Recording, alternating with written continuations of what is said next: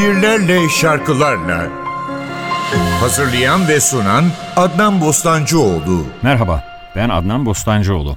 Yeni bir programda NTV Radyo'da birlikteyiz. Şiirlerle Şarkılarla isimli programımızda Türk Edebiyatı'nın şarkılara söz olmuş şiirlerini tanıyacağız. Tabii bu şarkıları dinleyerek. Dahası o şiirlerin şairlerinden de söz edeceğiz. Hayatlarından, bir ölçüde sanat anlayışlarından.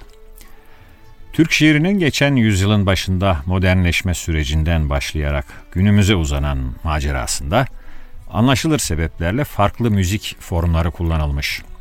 Türk sanat müziğinden ya da diğer ifadesiyle klasik Türk müziğinden günümüz popüler müzik türlerine uzanan bir çeşitlilik söz konusu. Biz de yeri geldikçe tür ayrımı yapmadan güftesi ya da sözleri şiir olan şarkıları dinleyeceğiz. Bunu yaparken tarihsel bir sıra izleyeceğiz. Bu ilk programa şairi azam olarak da bilinen Abdülhak Hamit Tarhan'la başlayacağız. Gerçi Abdülhak Hamit modern Türk şiirinin içinde sayılmaz pek. En fazla tam da o sınırda ama bir eseri var ki bütün zamanların en popüler gazellerinden biri. Hepimizin bildiği Makber. Girizgahı onunla yapalım diye düşündüm. Ama önce Abdülhak Hamit'ten bahsedelim biraz. Abdülhak Hamit Tarhan 1852 yılında İstanbul Bebek'te doğdu. Uzun bir ömrü oldu. 1937 yılında öldüğünde 85 yaşındaydı. Tarhan köklü ve eski bir ulema ailesine mensup. Bebek'te Hekimbaşı yalısında dünyaya gelmiş. Babası tarihçi ve diplomat Müverrih Hayrullah Bey. Ya iyi okullarda okumuş ya da ve çoğunlukla özel ders alarak eğitimini sürdürmüş. Gerek eğitimi gerekse ailesinin konumu sebebiyle hayatının her döneminde yüksek mevkilerde bulunmuş, dünyanın birçok yerini görme fırsatı yakalamış. Tarhan henüz 10 yaşındayken babasının Paris'teki görevi vesilesiyle ağabeyi Nasuhi ile birlikte Paris'e gitti ve 2 yıl boyunca orada eğitim gördü. İstanbul'a döndüğünde önce Robert Kolej'e yazıldıysa da esas olarak eğitimini evde özel hocalardan aldı. O dönemde Baba Ali Tercüme Odası usul, adap öğrenmek için bir okul işlevi görürdü. Abdülhak Hamit henüz çocuk yaştayken bu dairede katip olarak çalıştı. Bir yıl sonra babasının Tahran Büyükelçisi olarak atanması üzerine onunla birlikte Tahran'a gitti. Farsça öğrendi ve İran edebiyatını tanıma fırsatı buldu. Babasının ölümü üzerine 1867'de İstanbul'a dönen Abdülhak Hamit, Ebu Ziya Tevfik, Sami Paşazade Sezai ve Baha Bey gibi devrin edebiyatçılarıyla arkadaşlık etme fırsatı buldu. 1873'te Recaizade Ekrem ile tanıştı ve yazarı ikinci üstadı olarak kabul etti ki birinci üstadı dönemin genç yazarlarını etkisi altına alan Namık Kemal'di. Abdülhakamit 1874 yılında ilk eşi Fatma Hanım ile evlendi. İki çocukları oldu. Bu yıllarda ilk şiirlerini yazdı, bir bir ardı sıra tiyatro eserleri kaleme aldı. Hariciye mesleğini seçen ve 1876'da Paris elçiliğinde görevlendirilen Abdülhak Hamit, burada Fransız edebiyatını yakından tanıma fırsatı buldu. Nesteren isimli oyununun 1878'de Fransa'da yayınlanması sarayda kuşku uyandırdı, görevden alındı.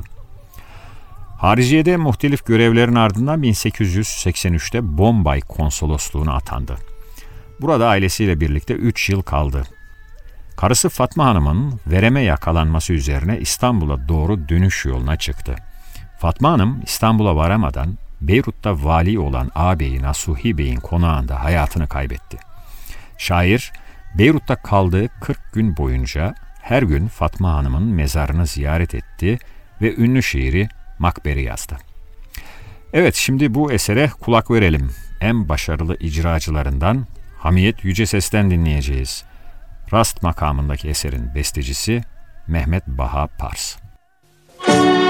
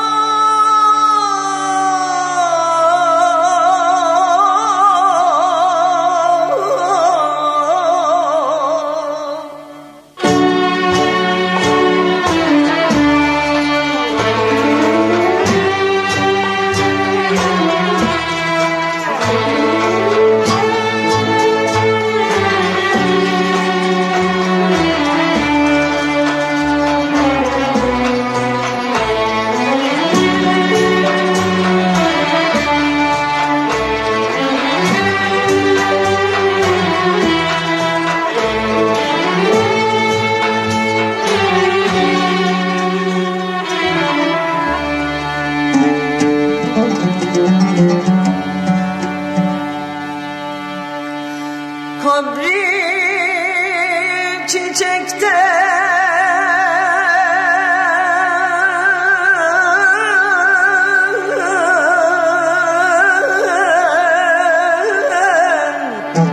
bir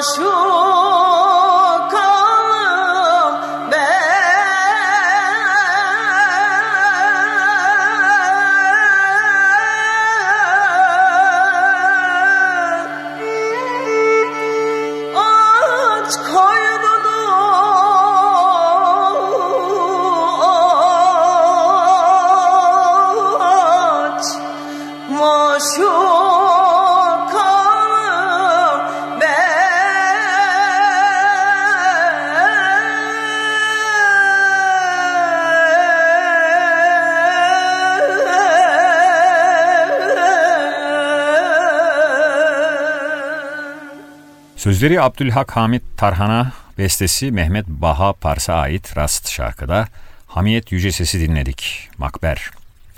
Abdülhak Hamit çok sevdiği eşinin ölümünden sonra 1886'da görev gereği Londra'ya gitti. 1890'da Bayan Nelly adlı İngiliz bir hanımla ikinci evliliğini yaptı. Lakin Bayan Nelly de tıpkı ilk eşi Fatma Hanım gibi veremden öldü.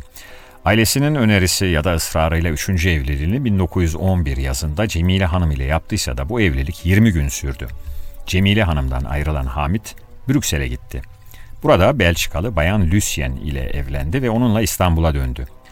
Tarhan, Birinci Dünya Savaşı sonunda eşiyle birlikte bir süre Viyana'da yaşadıysa da burada ciddi geçim sıkıntısı çekti. Ankara hükümetinin devreye girmesiyle İstanbul'a döndü. Kendisine maaş bağlandı ve belediye tarafından İstanbul'da Maçkap Palas'ta bir daire sağlandı.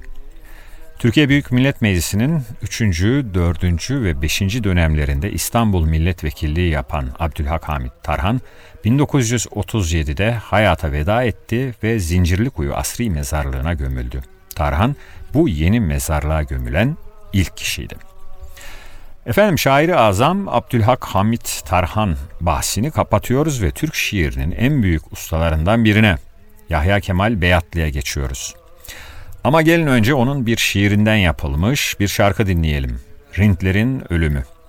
Rint kavramına Yahya Kemal'de zaman zaman rastlıyoruz. Mesela bir de Rintlerin Akşamı şiiri var. O da çok bilinen bir şarkıdır. Dönülmez akşamın ufkundayız diye başlayan. Birazdan onu da dinleyeceğiz. Neyse Rint, dünya malında gözü olmayan kalender meşrep kişi anlamına geliyor. Gerçi Yahya Kemal'in kişiliğiyle pek alakası var mı emin değilim ama üstadın sevdiği, kullandığı kavramlardan biri. Biz şarkıya dönelim Rintlerin ölümüne. Eser Münir Nurettin Selçuk bestesi, Rast makamında. Hafızın kabri olan bahçede bir gül varmış. Yeniden her gün açarmış kanayan rengiyle. Gece bülbül ağran vakte kadar ağlarmış. Eski Şiraz'ı hayal ettiren ahengiyle. Ölüm asude bahar ülkesidir bir rinde. Gönlü her yerde buhurdan gibi yıllarca tüter ve serin serviler altında kalan kabrinde her seher bir gül açar, her gece bir bülbül öter. Bestecisinden dinleyelim. Hafızın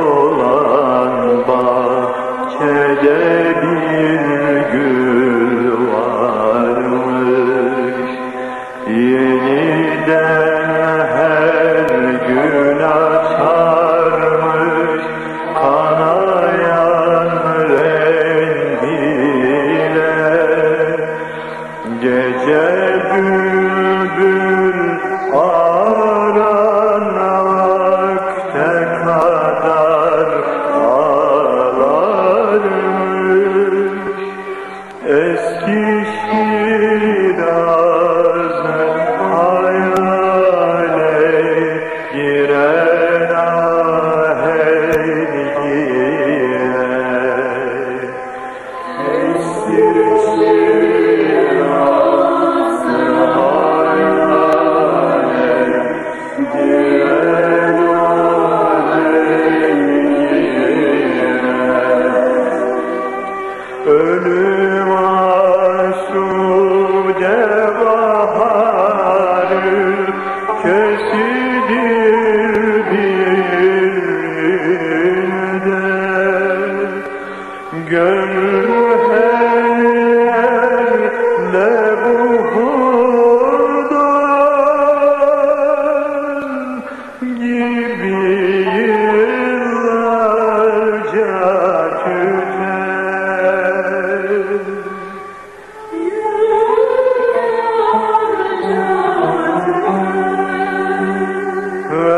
ve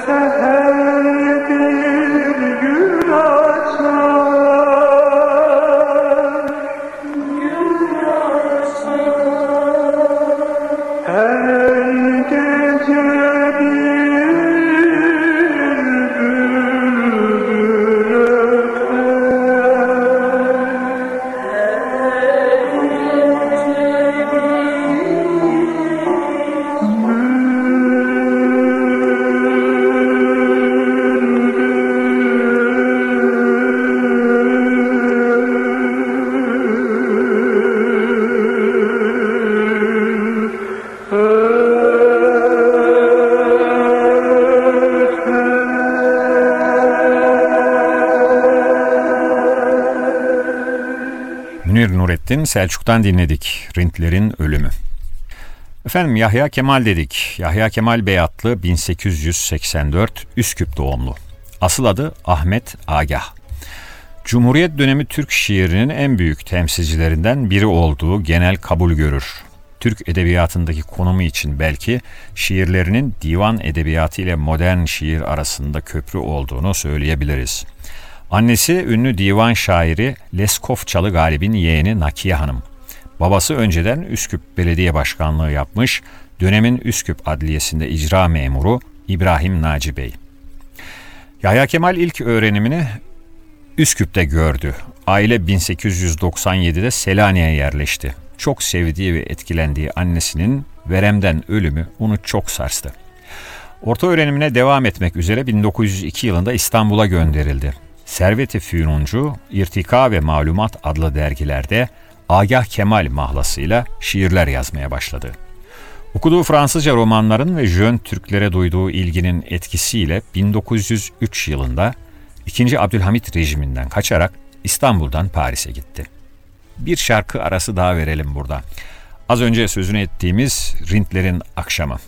Yine Münir Nurettin bestesi Segah makamındaki eseri Muazzez Abacı'dan dinleyeceğiz. Dönülmez akşamın ufkundayız, vakit çok geç. Bu son fasıldır ey ömrüm, nasıl geçersen geç.'' Ah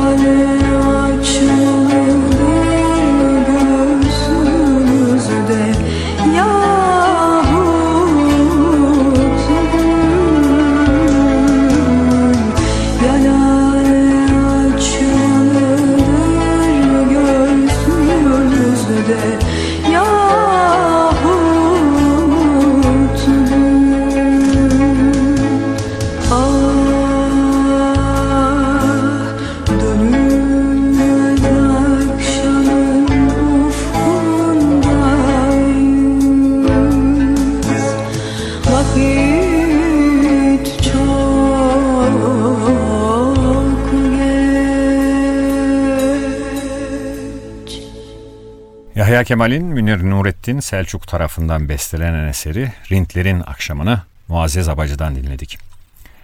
Yahya Kemal'in Paris yıllarına dönersek, Paris yıllarında Ahmet Rıza, Sami Paşazade Sezai, Mustafa Fazıl Paşa, Prens Sebahattin, Abdullah Cevdet gibi Jön Türklerle tanıştı.